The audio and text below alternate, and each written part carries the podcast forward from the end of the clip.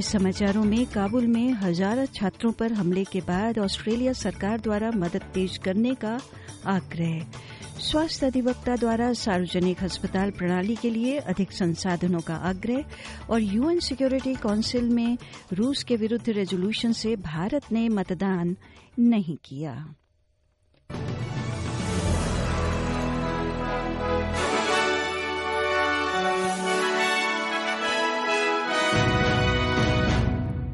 नमस्कार। लीजिए प्रस्तुत हैं समाचार विस्तार में अनीता बरार के साथ। अफ़गानिस्तान की राजधानी काबुल में एक शिक्षा केंद्र को निशाना बनाकर किए गए आत्मघाती हमले में मारे गए 19 लोगों के लिए ऑस्ट्रेलिया का हजारा समुदाय शोक मना रहा है। काज हायर एजुकेशन सेंटर में हुए विस्फोट की अभी तक किसी ने ज़िम्मेदारी नहीं ली है, लेकिन आईएस समूह ने इस क्षेत्र में लड़कियों, स्कूलों और मस्जिदों को निशाना बनाने वाले पिछले हमलों का दावा किया है। अफगानी समुदाय फेडरल सरकार से अफ़गानिस्तान में बढ़ते संकट के प्रति अपनी प्रतिक्रिया बढ़ाने का आह्वान कर रहा है। एक ऑस्ट्रेलियाई हजारा समुदाय समूह के उपाध्यक्ष श्री रेजा नासरी का कहना है कि सरकार को वहाँ देश से निकलकर आए लोगों के लिए कम से कम बीस हज़ार और अधिक मानवीय वीजा देने चाहिए The nature of the country since the um, the Taliban came to power is getting really harsh, specifically for minorities. And now uh, most of these attacks are concentrated on on Hazara and also on Hazara neighborhoods, uh, which we were somehow expecting. But the point is, we are completely now defenseless. Um, Taliban is not protecting us, And uh, we cannot protecting ourselves, and the Taliban will, will not allow us to protect ourselves.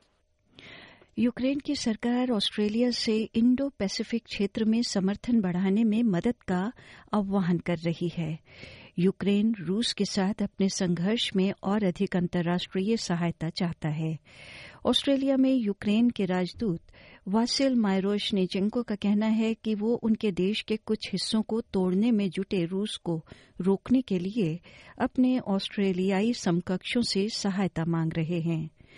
ये रूसी राष्ट्रपति Vladimir Putin की घोषणा का अनुसरण करता है कि रूस ने जनमत संग्रह के बाद कब्जे वाले यूक्रेनी क्षेत्र के एक हिस्से पर कब्जा कर लिया है। मायरोश नीचेंको ने एबीसी से कहा कि यूक्रेन जनमत संग्रह को कभी भी स्वीकार नहीं करेगा I, I believe uh, we will repel the Russians, we will restore our sovereignty, and uh, we have the motivation.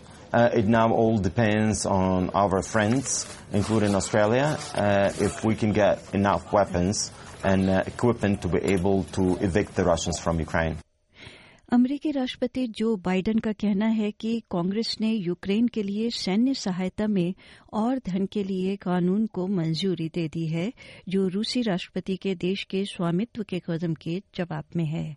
Funding की राशि 19.2 बिलियन ऑस्ट्रेलियन डॉलर है। उनका कहना है कि वो अगले 24 घंटों के भीतर रूस के खिलाफ नए प्रतिबंधों की घोषणा करने के लिए अमरीकी सहयोगियों के साथ भी बातचीत कर रहे हैं America is fully prepared with our NATO allies to defend every single inch of NATO territory. And I have to be, I've been in close touch with, uh, with our uh, allies. Uh, we're announcing uh, new sanctions today as well, that including new authorities to sanction anyone who provides political or economic support to Russia's fraudulent territorial claims. Australia का उपभोक्ता निगरानी निकाय Optus data उल्लंघन से प्रभावित लोगों और व्यवसायियों को बढ़ी हुई घोटालों की गतिविधि की चेतावनी दे रहा है। ऑस्ट्रेलियाई प्रतिस्पर्धा और उपभोक्ता आयोग की स्कैम वॉच इकाई का कहना है कि लोग फिशिंग मेल, फ़ोन कॉल्स और एसएमएस या सोशल मीडिया संदेशों की संख्या में वृद्धि देखेंगे। एक स्कैम टेक्स्ट मैसेज में ग्राहकों से फिर से जारी किए गए सिम कार्ड के बारे में संपर्क किया जा रहा है। स्कैम वॉच लोगों से टेक्स्ट संदेशों में लिंक पर क्लिक न करने और अपने वित्तीय खातों पर लॉग इन गतिविधि की निगरानी करने का आग्रह कर रही है। मोनाश विश्वविद्यालय में साइबर सुरक्षा के लिए एसोसिएट प्रोफेसर कास्टन रूडोल्फ का कहना है कि मोबाइल फ़ोन नंबर का एक्सपोजर जो अक्सर मल्टी फैक्टर एथेंटिकेशन के लिए उपयोग किया जाता है ये भी एक चिंता का विषय है In many cases, the second factor is just a text message to your mobile phone. And at the moment where somebody is able to transfer that mobile phone number to a new SIM card owned by the attacker, they will be able to get that second factor as well. scamwatch.gov.au पर आप दूसरे उन scam संदेशों को देख सकते हैं जो आजकल चल रहे हैं। हेल्थ केयर कार्यकर्ता अनिवार्य कोविड 19 आइसोलेशन अवधि को समाप्त करने पर चिंता व्यक्त कर रहे हैं। Australian nursing and midwifery federation ने चेतावनी दी है कि स्वास्थ्य आदेश को हटाना समय से पहले किया जा रहा है। उनका कहना है कि ऑस्ट्रेलिया में अलगाव की अवधि को सात से पाँच दिनों तक कम करने के प्रभाव को देखना अभी बाकी है। चौदह अक्टूबर को अनिवार्य आइसोलेशन समाप्त होने वाला है क्योंकि सरकार कोविड 19 की आपातकालीन स्थिति से हटना चाहती है लेकिन एएनएमएफ के लिए federal assistant secretary Lori Anne Sharp का कहना है कि नवंबर में वायरस की एक और लहर की भविष्यवाणी की गई है Each wave has had an increase in cases, an increase of hospital admissions, an increase of deaths. And now if we're about to go into a next wave without any of these safety precautions in place, we can only expect for that to be even worse than the last wave. And this is at a time when our healthcare workers are completely burnt out. You know, they've been going for two and a half years doing their very best to keep the public safe. नए शोध से पता चला है कि हर साल 15 प्रतिशत बुजुर्ग ऑस्ट्रेलियन दुर्व्यवहार का शिकार होते हैं ऑस्ट्रेलियन इंस्टीट्यूट की नई रिपोर्ट में पाया गया है, एल्डर एब्यूज ने राष्ट्रीय स्तर पर 630 हज़ार लोगों को प्रभावित किया है। ये संख्या कोविड 19 के कारण बढ़ी है। Age discrimination commissioner doctor Kay Patterson का कहना है कि अगली तिमाही शताब्दी में कई और अधिक लोग जोखिम में होंगे, जब पैंसठ वर्ष से अधिक आयु के ऑस्ट्रेलियन लोगों की संख्या बढ़कर नौ मिलियन हो जाएगी। वो कहती हैं कि छह में से एक ऑस्ट्रेलियन ने पिछले एक साल में एल्डर एब्यूज का अनुभव किया है। उसमें से केवल एक तिहाई ने मदद मांगी है। और भारत के समाचारों में एनडीटीवी के समाचार के अनुसार संयुक्त राष्ट्र सुरक्षा परिषद में अमरीका, अल्बानिया की ओर से पेश किए गए मसौदा प्रस्ताव पर भारत मतदान से दूर रहा। इस प्रस्ताव में रूस के अवैध जनमत संग्रह और यूक्रेनी क्षेत्रों पर उसके कब्जे की निंदा की गई थी और मांग की गई थी कि रूस यूक्रेन से अपने सैन्य बलों को तत्काल वापस बुलाए। पंद्रह देशों की संयुक्त राष्ट्र सुरक्षा परिषद में दस देशों ने प्रस्ताव के समर्थन में मतदान किया और चार देशों ने इस मतदान में भाग नहीं लिया। इसमें भारत भी एक देश है। रूस द्वारा वीटो किए जाने के कारण ये प्रस्ताव स्वीकृत नहीं हो सका।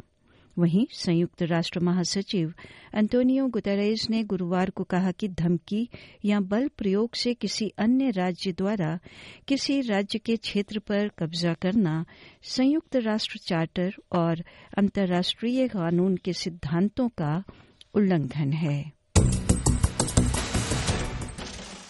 और अब बात ऑस्ट्रेलियन डॉलर की। ऑस्ट्रेलिया का एक डॉलर अमेरिका के चौसठ सेंट और भारत के बावन रुपए पच्चीस पैसे के बराबर है।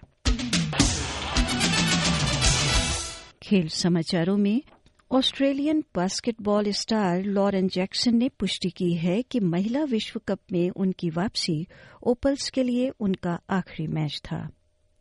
जैक्सन एक पुरानी घुटने की चोट के कारण 2016 में रिटायर्ड हो गई थी।